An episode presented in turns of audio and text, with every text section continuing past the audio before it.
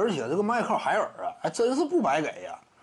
我看这个当初啊，这个八五到八六赛季嘛，我看当时的这个一些资料，你看没看到啊？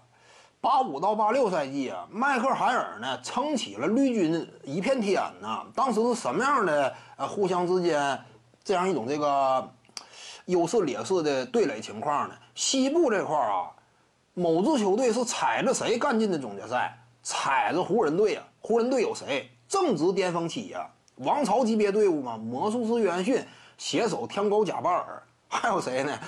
队内当时五位未来名人堂成员嘛，当然有不在巅峰期的，鲍勃麦卡杜这样的，还有什么其他一人威尔克斯，对不对？当初跟这个里克巴里啊闯进总决赛的，七二年有他，当时也有他，八五年湖人队应该也有这个威尔克斯，不对，对，就叫威尔克斯。嗯，当然他也不在巅峰期吧，但是魔术约翰逊呢，天勾贾巴尔仍有一战之力。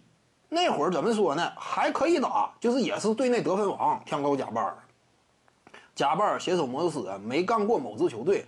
某支球队呢，这个拉尔夫桑桑普森嘛，携手奥拉朱旺，他俩是两个新秀啊。你看这么一看的话，当时真是夸张啊。某支球队靠着两个新秀球员。奥拉朱旺是彻底的新秀啊，就是应该是第二年嘛。而这个桑普森呢，也是尚处新秀合同期内，两个这么小年轻干败了这个魔术约翰逊不可一世的湖人队呀。但是干进总决赛之后，你再看呢，这个奥拉朱旺和这个什么桑普斯啊，面对迈克海尔再加帕里斯啊，没占便宜啊。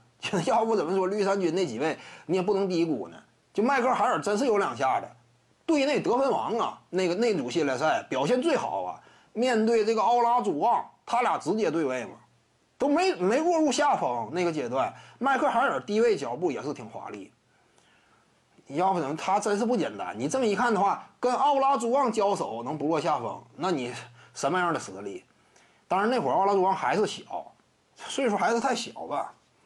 徐静宇的八堂表达课在喜马拉雅平台已经同步上线了，在专辑页面下您就可以找到它了。